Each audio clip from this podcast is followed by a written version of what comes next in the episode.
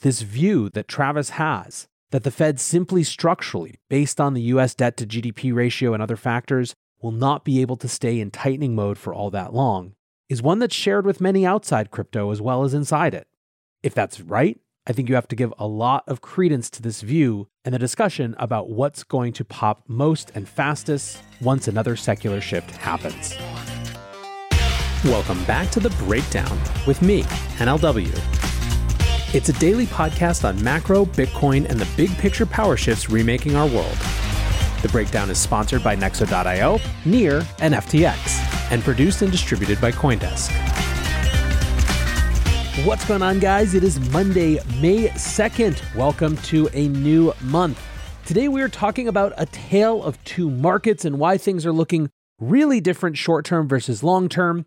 Before we get into that, however, if you are enjoying the breakdown, please go subscribe to it, give it a rating, give it a review, or if you want to get deeper into the conversation, come join us on the Breakers Discord. You can find a link in the show notes or go to bit.ly, that's ly slash breakdown pod. Finally, a disclosure as always, in addition to them being a sponsor of the show, I also work with FTX. Now, as I was prepping this show, the obvious thing from over the weekend is the Otherside Land NFT sale from Yuga Labs. A big chunk of the Web3 and metaverse space was paying attention to this. All 55,000 Otherdeed Land NFTs sold out within a few hours. The mint price ended up being 305 ApeCoin, or about $5,800 at the time of the mint. In total, it brought in 16.7 million ApeCoin making it worth about 317 million and making it the biggest NFT mint of all time. It also created a total shit show. There was effectively a gas war, which ended up resulting in $172 million worth of transaction fees. And already emotions were running high. And then they tweeted, We're sorry for turning off the lights on Ethereum for a while. It seems abundantly clear that ApeCoin will need to migrate to its own chain in order to properly scale we'd like to encourage the DAO to start thinking in this direction. Many people are losing their crap about this, and I actually think it's a fairly significant event for the metaverse side of the crypto industry. So, given that, I want to spend a little bit more time distilling the myriad of hot takes around it, so expect that sometime later this week. In the meantime, today is the first weekday of May. That means, among other things, we got the Ikigai Asset Management Monthly Market Update from Travis Kling and the crew over there. Now, if you're not a subscriber, I suggest you go check it out. There are two great things about these newsletters. The first is that Travis always does an intro that's usually pretty macro focused and gives a great picture of the month that we just lived through. The second is he does a bulleted list of the biggest news from that previous month. This time, I think it's a great way to get a sense of the month we just had, which felt to me, as I suggested at the beginning, as a tale of two months one that was very short term and one that tells a different story about the long term. The short term side of the story is that the Fed's fight against inflation is shaping everything in basically all markets. As Travis put it, the Fed was in complete control of all asset prices in April, and crypto was no exception. With year over year CPI hitting 8.5% in March, the highest level since 1981, the Fed is in a full blown inflation fighting frenzy. Don't fight the Fed is an adage that's been around since at least 2009 and It's All One Trade has been around for at least the last two years. They both speak to the same backdrop. Central bank actions in the current monetary regime have such an overwhelmingly powerful impact on all asset prices that everything else is just an afterthought. Indeed, and we're back to NLW here, in some ways, April felt like a transition month where the markets really finally started to accept just how much pain they might be in store for. The G7 countries are poised to shrink their balance sheets by $410 billion for the rest of the year. That's opposed to the 2.8 trillion they added last year. It was the stock market's worst performance since autumn 2008 at the peak of the global financial crisis. Nasdaq was down 13.3% in April and 21.2% on the year. The S&P 500 was down 8.8% for the month and 13.3% for the year, which is its worst start to a year since 1939. What's more, this is expected to continue. S&P 500 firms are expected to see 7.1% earnings growth this year, which is below the 10-year average of 8.8% and the 5-year average of 15%. Now, Bitcoin has been following the Nasdaq pretty closely, and on the year it's actually down a little bit less than Nasdaq is. Alex Kruger called this beyond impressive, But still, for many market participants, it's the correlation of Bitcoin to everything else that's been most notable. So, why was April a month where markets finally capitulated? And in some ways, I think there was just too much for market participants to ignore. We saw supply chain issues that continue, and frankly, with China's COVID shutdowns, might be getting even worse. We have rising energy prices due in part to the war in Ukraine, which shows no signs of abating. We had a surprise decline in quarter one US GDP, not to mention disappointing forward guidance from companies last week. And finally, of course, the Fed is staying on their hawkish tip. This is a theme you're going to hear about a lot more this week with an FOMC meeting that is likely to produce a 50 basis point hike. Still, on top of that, there are many who think that that's not enough. Bloomberg opinion columnist Allison Schrager asked Dartmouth econ prof Andrew Levin whether the Fed and the markets were finally taking inflation seriously enough. Levin responded, Unfortunately, not. The problem is that the Federal Reserve, in its projections, is still emphasizing a baseline outlook in which inflation comes back down to around 3% within the next few quarters. But Fed officials are not talking about more risky scenarios. In fact, there are a lot of factors that may drive inflation even further upward. Now, among those factors, he lists one, China continuing to have a zero COVID policy, which is likely to amplify supply chain problems. Two, the cost of housing continuing to go up, Levin points to a cost of shelter rising at an annual rate of 5.5% and still going upward. And three, Levin also points out the wage price feedback loop, which is currently clicking into gear. In short, workers look for wage increases to keep up with inflation. Firms have to pay them, especially in this type of great resignation context where workers are few and far between.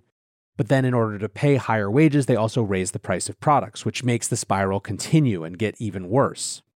When Levin was asked whether he thought sorting out supply chain issues or stabilizing energy prices would be enough to bring inflation down to the Fed's 3% target, he said, quote, probably not. The problem is many of the models the Fed use embed the assumption that inflation will naturally revert back to the target of 2%. Those models don't incorporate the possibility that a wage price feedback loop can lead to a highly persistent shift in the level of inflation. And many Wall Street economists previously worked at the Fed and continue to use those models and rely on those assumptions. In effect, there's a real risk of groupthink. Now, with all of this context, you see more and more people thinking that a recession is the only way out and that the Fed's chances of a soft landing are very, very low. In the short term, this is likely to be the dominant thing that shapes markets from traditional finance to crypto and beyond. Looking for ways to step up your crypto game? Then go with Nexo. For starters, you get free crypto for each purchase or swap. How about earning guaranteed yields? Up to 17% paid out daily. Ideal for you hardcore hodlers. You don't even need to sell. Instead, borrow instant cash against your assets. Get the most out of your crypto with Nexo at nexo.io. That's N E X O.io. This episode is brought to you by Near, a climate neutral, high speed, and low transaction fee layer 1 blockchain platform. Near is a blockchain for a world reimagined. Through simple, secure, and scalable technology, Near empowers millions to invent and explore new experiences. Business creativity and community are being reimagined for a more sustainable and inclusive future. Reimagine your world today at near.org. The breakdown is sponsored by FTX US. FTX US is the safe, regulated way to buy and sell Bitcoin and other digital assets with up to 85% lower fees than competitors. There are no fixed minimum fees, no ACH transaction fees, and no withdrawal fees. One of the largest exchanges in the US, FTX US is also the only leading exchange that supports both Ethereum and Solana NFTs. When you trade NFTs on FTX, you pay no gas fees. Download the FTX app today and use referral code BREAKDOWN to support the show. If that is the short term side of the story, what is the other, longer term view? Let's come back to Kling again. He writes There are plenty of market participants calling for much lower near term prices in both equities and crypto. There's growing chatter of a sub 10K NDX and sub 24K Bitcoin. Yeah, it could happen, but it wouldn't be my base case. Even if that type of Goblin Town price action were to materialize, it would still be incompatible to the 2018 bear market. Fundraising in the crypto sector continues at a blistering pace. This permanent capital will lead to innovation that will drive adoption. Fundraising in 2018 and 2019 was a barren wasteland relative to what we're seeing now. Yet that didn't stop crypto market cap from growing more than 10x over the last couple years. Imagine the future growth with the current level of permanent capital investment. Now, this is a story that I've mentioned numerous times on this show. It really is so different out there than in previous crypto winters, and I think to dramatize that, I want to point to some of the key events from Travis's list. Let's stay focused on his fundraising theme. So, a few of the bigger ones he mentions. Blockchain.com raises undisclosed Series D at $14 billion valuation, led by Lightspeed and Baillie Gifford. Circle raises 400 million, led by BlackRock and Fidelity. Near Protocol raises 350 million, led by Tiger Global. Indian Crypto Exchange raises 135 million Series D at 2.15 billion dollar valuation. Bored Ape Yacht Club sells over 100 million of digital real estate in under 45 minutes in new metaverse project Otherside. Lightning Labs raises 70 million Series B led by Valor Equity Partners. Pantera closes new $1.3 billion venture fund. Dragonfly raises $650 million venture fund led by multiple Ivy Leagues and KKR. Framework Ventures launches $400 million fund focused on blockchain gaming. Fabric VC set to close two Web3 venture funds totaling 245 million. Sony and Lego invest $2 billion into Epic Games to build Metaverse for kids. There's a lot here, but let's extract some of the key themes. Not super surprisingly, the metaverse continues to be an exciting space for investors. It's interesting to note that while in general NFT volume and prices are down pretty significantly, these key projects and efforts are still getting a ton of attention, the Otherside sale, for example. Also within this area, you're also seeing major investments in existing properties to go compete in that space, exemplified by Sony and Lego working with Epic Games. If it wasn't already clear from Facebook changing their name to Meta, this isn't going to be a battle that begins and ends in what is now considered the crypto or Web3 space. Indeed, one of the central battlegrounds will be how decentralized does the metaverse have to be? Part of the reason there's so much outrage at that tweet from Yuga Labs is a contention that this was all set up to give themselves an excuse to launch their own chain. By the way, that contention is why the show deserves more time to get that episode right. Without going into the details of that, even, it's still clear that we're going to see a full spectrum of metaverse approaches, from highly decentralized to totally not even trying to pretend centralized. And basically, everyone on that spectrum has money to go compete. Speaking of that, in this fundraising, you also have Layer 1 competition. Obviously, the Yuga Labs thing might be part of that now, but so too is the raise by Near. Layer 1 competition is a good indicator that there is still a belief that things aren't totally settled. Slightly differently, I think moving on through our list, you could make an argument that the Lightning investment is sort of part and parcel of Layer 1 competition as well, in terms of how it expands what Bitcoin can do. Although that investment is obviously just an indicator of enthusiasm for Bitcoin in general as well. Don't forget that while it wasn't in this list of funding, we also had the whole Bitcoin fund to back Luna UST this month, which brought a ton of discussion about the relationship of Bitcoin to DeFi and other parts of the crypto ecosystem. Many saw Do Kwon's move as validating the role of Bitcoin as the central reserve asset of the crypto world. Moving back to this list, however, we've got a global dimension to it, with key global infrastructure like an exchange in India seeing capitalization. Of course, there are stablecoins on this list. Stablecoins continue to be one of the most defining and most debated categories in this space, and certainly the one that we'll be seeing potentially the most discussion in Congress and the Senate and among regulators everywhere. And then, of course, there is the funding of funds. It's not just startups on this list, but the funds themselves that are raising a ton of dry powder. In April alone, you saw more than $2 billion go into crypto funds. That means they get to stay active and continue to invest in new crypto projects. Even if, in the context of a down market, their quality determination goes up and the valuations go down, the key thing is funds having that capital to deploy. There's also plenty more bullet points on Travis's list that point to the unabated long term trajectory of the crypto space. Fidelity offering Bitcoin and 401k plans has to be pretty high on that list. Goldman Sachs offering its first Bitcoin backed loan products. Countries like the UK changing their tune, saying that they want to become global crypto hubs. Stripe enabling USDC payouts and expanding the payments narrative of crypto. And of course, jurisdictions like Fort Worth becoming the first city to mine Bitcoin in the US. So, again, there are at least two different markets happening right now when it comes to crypto. One is the short term market that is completely caught up in the Fed trade, same as everything else. Second is a very different, still long term oriented market that continues to see progress in investment and belief, regardless of that short term outlook.